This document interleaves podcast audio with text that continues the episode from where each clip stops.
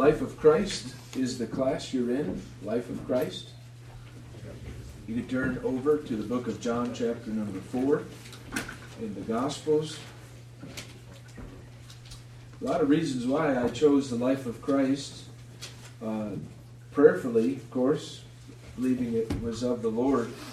But the life of Christ really um, exhibits what we believe. It's the gospel. It is Matthew, Mark, Luke, and John. And uh, and we have uh, studied so far. If you've been here a while, you maybe caught some of the incarnation of Christ, where he came and be the Christmas story, and then um, the miracles of Christ, the parables of Christ, and uh, now we're studying the encounters with Christ.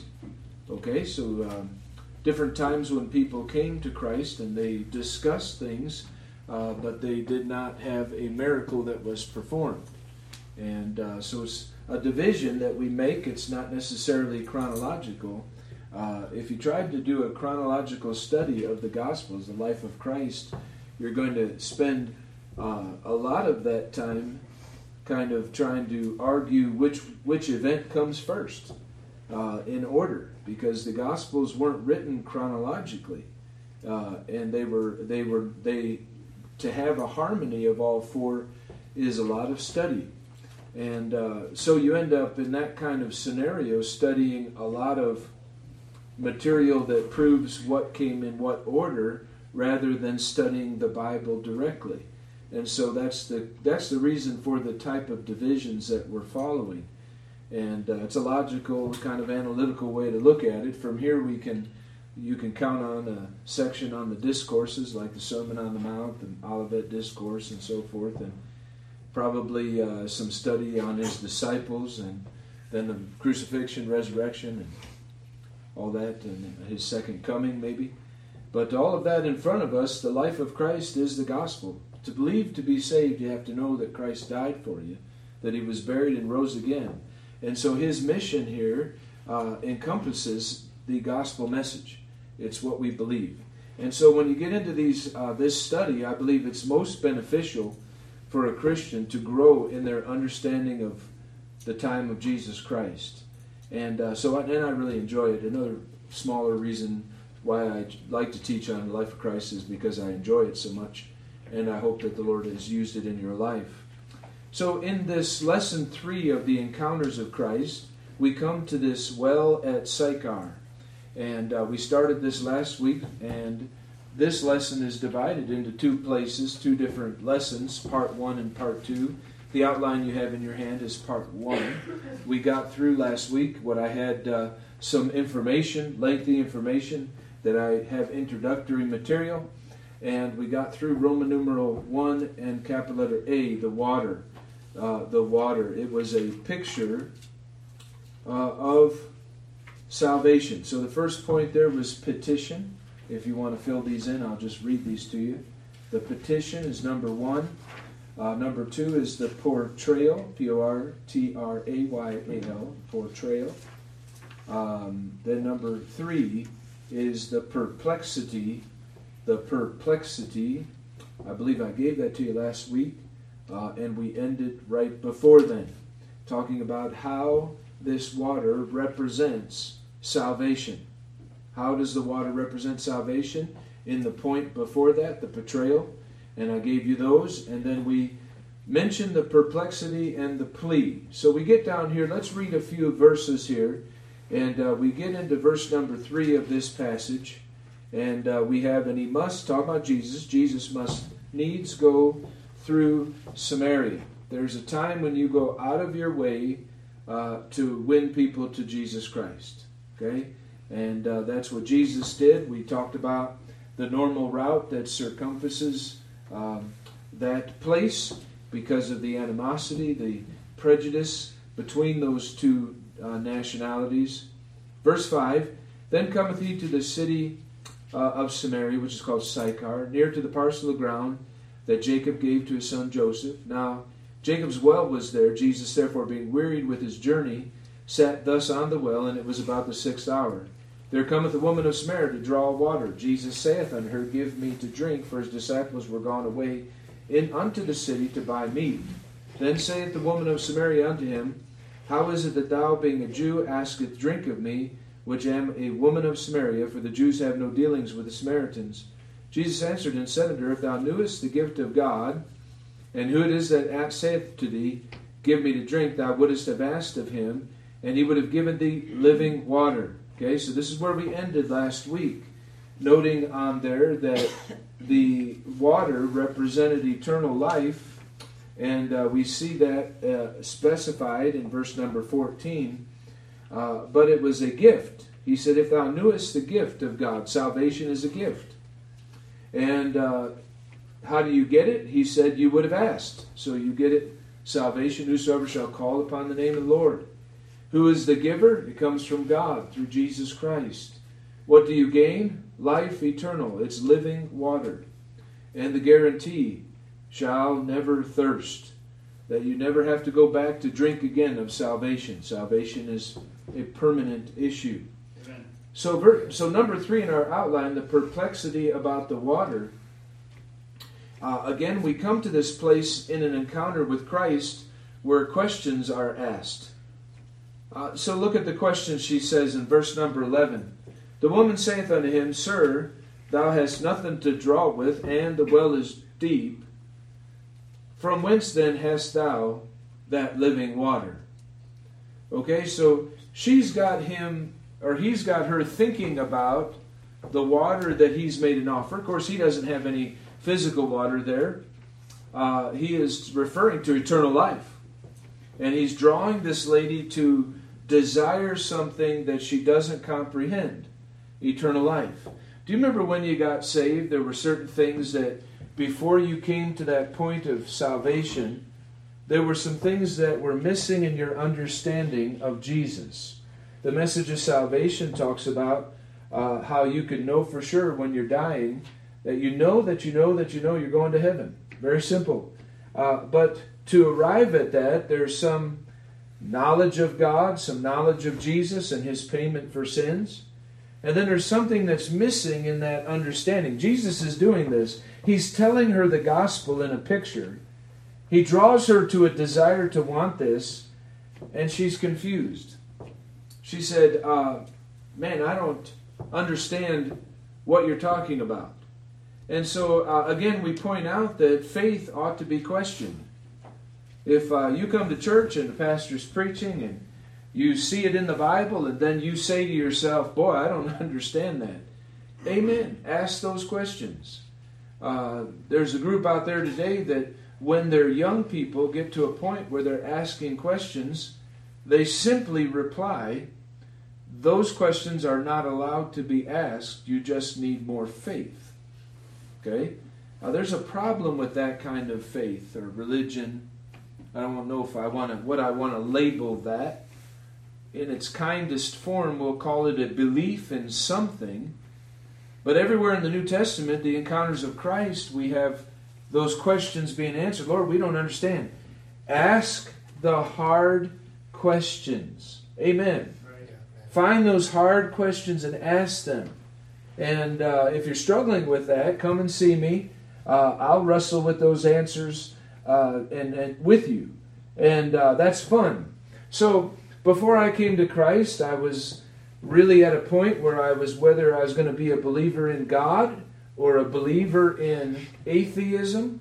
I was denying the existence of God. And what I was doing, and I didn't understand, is I was asking those hard questions. Just because my dad is a believer and my mother's a believer, and I'm surrounded by believers at church, then uh, how do I know that it's real? It can't just be something everybody else does. So these are, I invite you to reason through this and ask these very important questions. And uh, so she does. And even in verse 12, look at her question in verse 12. Art thou greater than our father Jacob, which gave us this well and drank thereof himself, and his children, and his cattle? Now Jesus had said to him to her, in verse 10 If thou knewest the gift of God, and who it is that asketh, saith to thee. Okay? So there's two things that she's ignorant of. She's ignorant of the gift itself, what is this water? And she's ignorant of who she, she's speaking with, right? This is Jesus, but not just a Joshua. The name Jesus is the same as the Old Testament Joshua. We have others that are there. Uh, Jesus is not here today, but uh, his name is Jesus. In the Spanish, they, it's a very common thing. They name their kids Jesus. His uh, Jesus Jr. is uh, yesterday said he's um, Jesus Jr.'s got a fever. He's sick, so he's at home taking care of the baby. Uh, but anyway, um, it's not uncommon to have those names, but this isn't just another Joshua. This is Jesus, the Messiah. And so she's he is bringing her understanding to that place where she can comprehend this. So she's ignorant of the person, she's ignorant of the picture of uh, what the water means. But Jesus answers her in verse number 13. Jesus answered and said unto her, Whosoever drinketh of this water shall thirst again. But whosoever drinketh of the water that I shall give him shall never thirst. But the water that I shall give him shall be in him a well of water springing up into everlasting life. It's like he's pulling away the curtain saying, Look, the gift is eternal life. Amen. He clarifies it in Romans chapter number 6, where he says, But the gift of God is eternal life through Jesus Christ our Lord. And then he tells us again in Ephesians, when he's writing that the epistle to the Ephesians, saying, It is the gift of God, not of works, lest any man should boast. So, this is a very common thread through the New Testament in the teaching that God has a gift for every individual that's been born.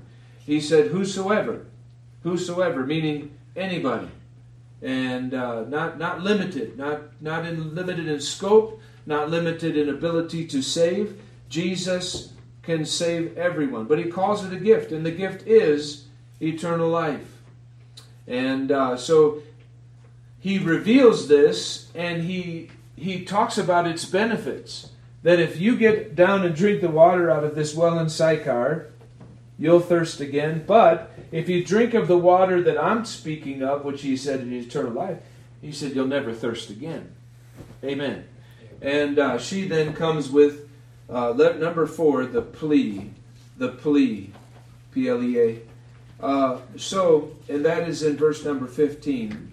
Look what she says. You can, you can almost feel the, the heart beating inside of her uh, and, and, and, and just crying out to God, Sir, give me this water. And that's where people have to come to the place where they want salvation. They want the reality of this special gift of eternal life.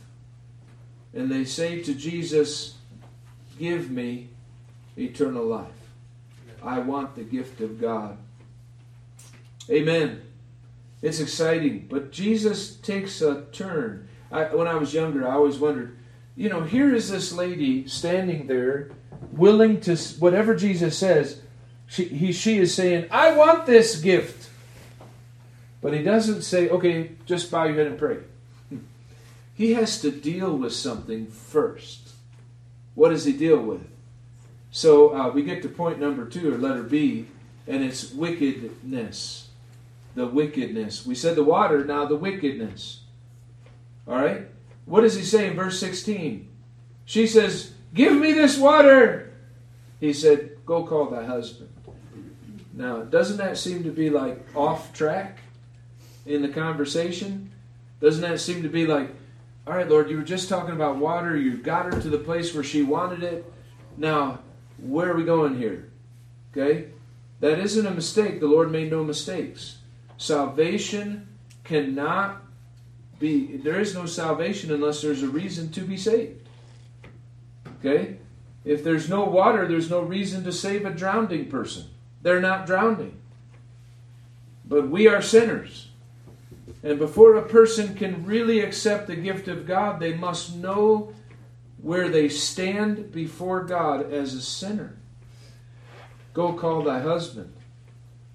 Jesus couldn't have asked a more cutting question, a more revealing question.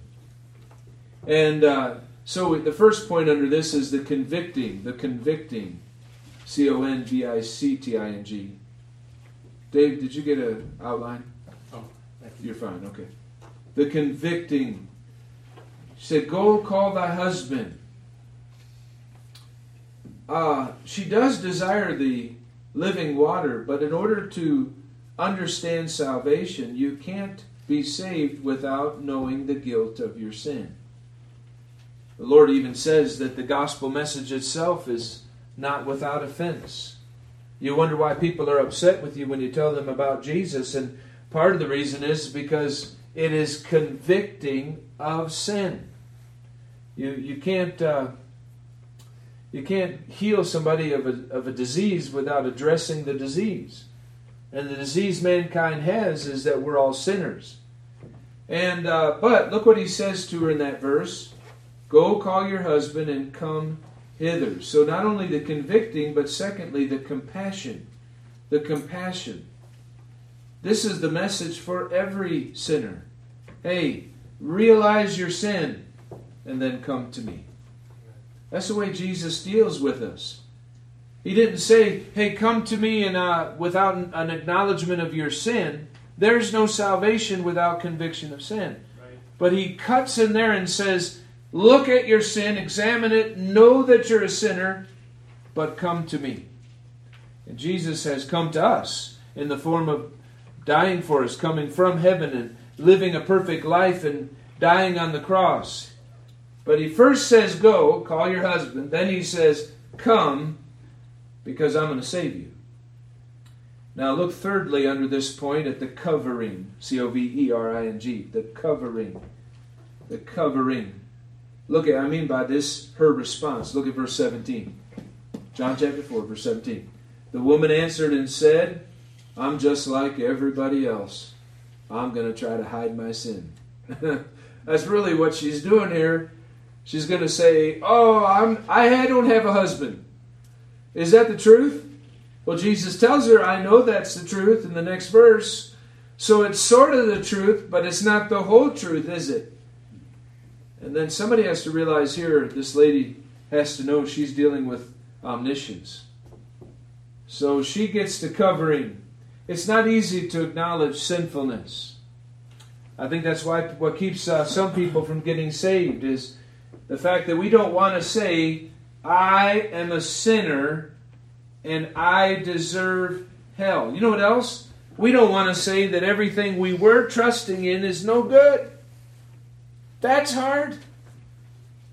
I mean, we whatever it is that we were trusting in.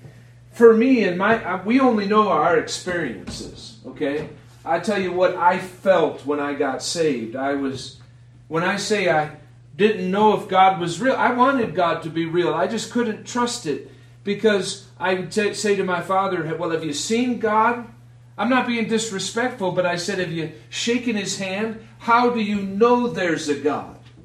I wanted God to be real, but he, he wasn't real to me. I didn't understand it. Okay?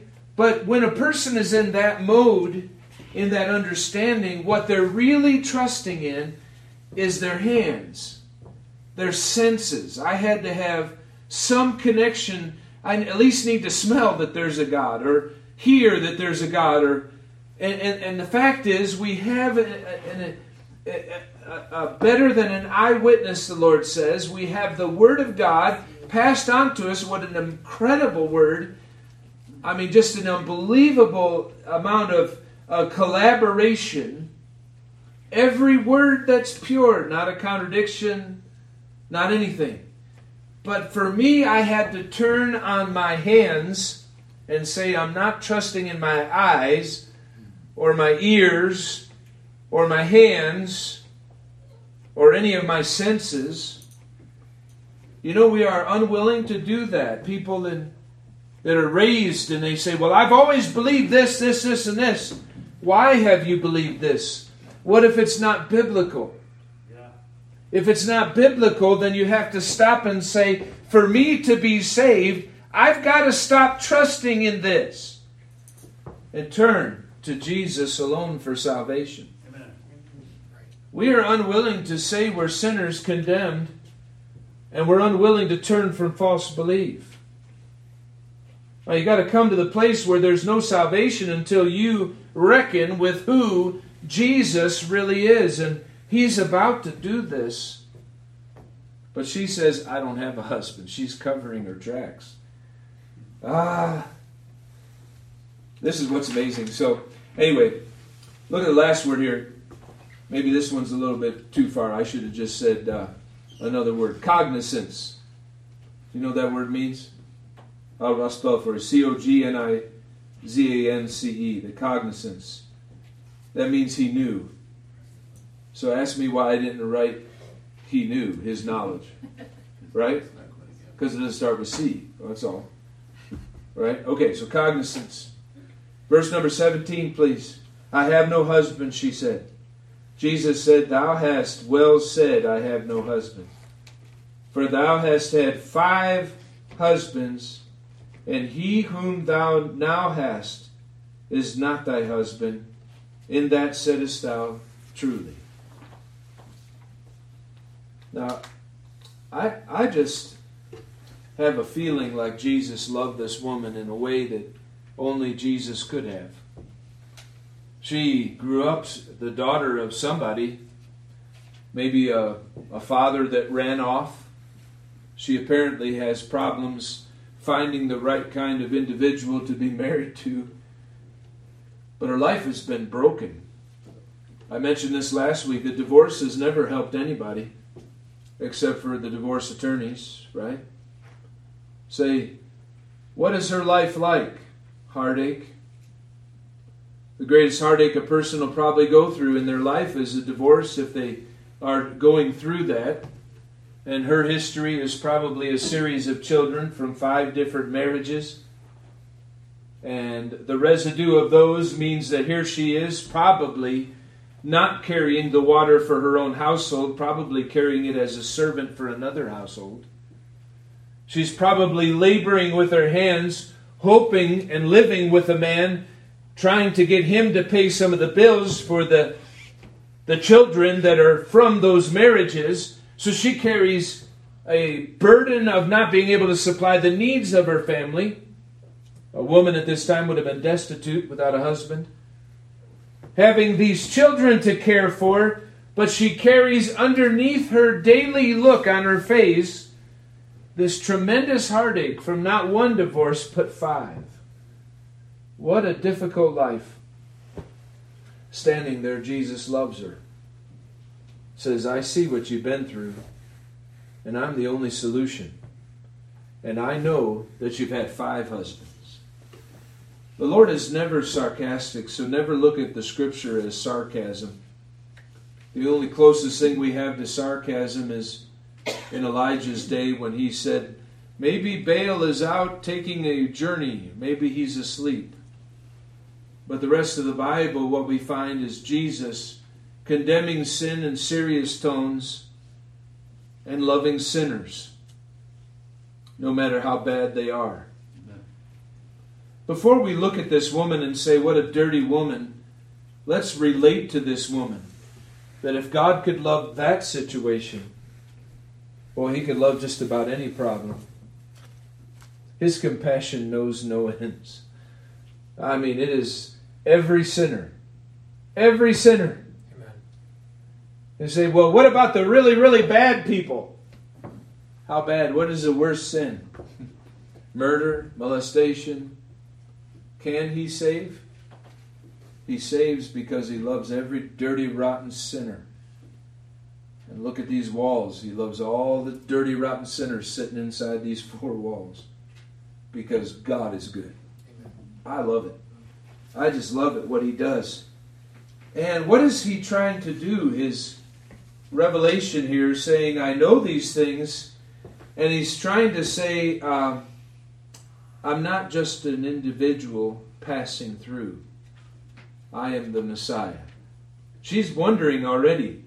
And so we get to the third major point of this outline from the wickedness, the water wickedness. Now go to letter C, the worship. All we're doing is following the conversation here. And go down, if you will, to verse 19. The woman, her this is her response. The woman saith unto him, Sir, I perceive that thou art a prophet. Isn't that brilliant? That is a brilliant statement. I mean, here she is. He's talking about living water, and if you drink this water, you'll never thirst again. Obviously, he has no bucket, no way to go get water and bring it. She says, Where do you have this water? And uh, he talks about this being eternal life. Eternal life, give me this water. Go call your husband. Uh-oh. Uh, I don't have a husband. Hoping that, that that's the end of that part of the conversation. Jesus said, Well, I think you've said truly, but you've had five, and the one you're with now, you're not married to. I think you're a prophet. How do you know this? Amazing. And she perceives it. Now get this. And the Lord entertains her questions.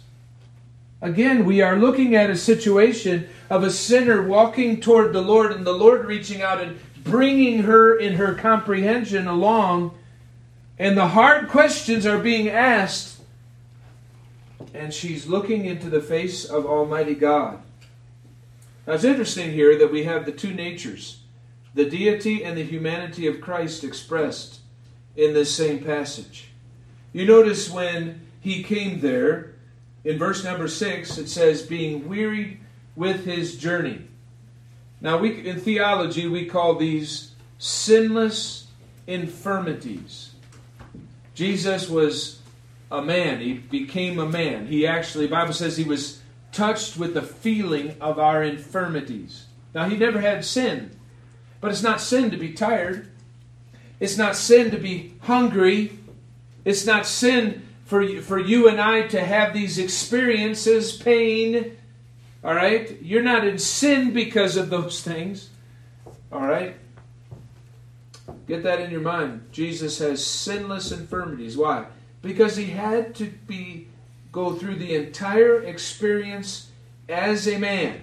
And he laid aside his glory as the Bible says, the glory as of the only begotten of the Father, full of grace and truth. Amen. So she begins to say something about worship. Look at verse 20. Our fathers worshipped in this mountain, and ye say that in Jerusalem is the place where we ought to worship. All right, so she thinks she knows something about this, but Jesus reveals uh, some things in this area of worship. And I think that I'm not sure about the. Okay. We get down here to the place of worship. The Lord says in verse number 21, look at his response. Uh, Woman, believe me, the hour cometh when ye shall neither in this mountain nor yet at Jerusalem worship the Father. So he said, hey, uh, he speaks the next blank number one is the place. Why? Because there's coming a time. So if you put it into years, here we're at, Jesus is approximately 30 AD, okay? And I believe Caligula is the emperor uh, in Rome, but he's not going to be for long. Maybe he's maybe it's Tiberius still. But then pretty soon he gets to uh, uh, all the way up to, to uh, Claudius and then Nero. But Jesus dies, buried, rose again. And then as the gospel is spreading, you know, uh, Nero burns the city 68 AD, July 19th. We just celebrated it, 102nd, one, 2001, whatever it is. Anyway, uh, he burns the city, blames the Christians. They arrest Peter, they bring him back to Rome, and they lead him down that path and, and they chop his head off in somewhere 68, late fall, 68 AD. 67, the year before, an uprising starts in Israel. All over Israel, the armies of Israel believe it's time to overthrow the power of Rome. Josephus is their most well known general. He's caught early in the battle and then he becomes a correspondent for Rome. He's accused by the, the Jews of being a turncoat. They don't accept his writings as uh, factual. But for three years they fight this battle, and this battle ends right there in Jerusalem. Nero kills himself, and the general, the main general of Rome, coming uh, to fight and to suppress the rebellion, whose name, name is Vespasian. He is called back to Rome because there's no more Julians uh, in that line Julius Caesar, Octavius, and then as they go through the different Caesars. So Vespasian is called back to become the emperor of Rome, and his son, who's next in line to take the army, his name is Titus. And in 70 AD, he overruns the Temple Mount by the prediction of the Lord in Matthew 24 at the beginning not one stone will remain upon another. They uh, didn't intend on destroying Jerusalem, but by the time the armies of Rome got through the barricade of those that had had uh, had barricaded themselves on the Temple Mount, they went berserk and burnt down and pushed off every stone off the Temple Mount, just like Jesus said. A few of them gathered together have escaped. The rebellion takes its last stand at the at the winter home of uh, Herod the Great uh, fortress called Masada. Rome goes down there. They barricade their way around it. They lay siege to it, but there is months and months and months of supplies, water inside of this tall hill. They gather together all of the Jews and they make the Jews work because from the top of that Masada they had a good shot at all the Romans that were they were they were killing them with throwing rocks at them and they got slaves, the Jews. It ends up on Masada that the last of those people that were living, all but one lady and I believe her son, who escaped to tell the story, they committed suicide rather than to become slaves to Rome. That ended the suppressed the rebellion. There's one more rebellion later on that, you know, totally destroyed in uh, Akbar rebellion in 135. But this is the last. Did I say it wrong? It is the last of the possibilities of overthrowing Rome from their ruling. Jesus says, There's coming a time when you're not going to worship here in Samaria nor in Jerusalem. By the time uh, 70 AD, the church in Jerusalem had diminished. They were underground, they were persecuted. Uh, in uh, it, it, was uh, five years earlier in 63 64 paul arrives and is arrested. He's bringing an offering from the churches of macedonia over to the poor israelite christians in jerusalem because they're starving to death under the difficult times they were living. It's an incredible history. And the gospel spreads so that about that same time about 62 ad they said in asia that throughout all of Asia, every person heard the gospel. Amazing. Amazing.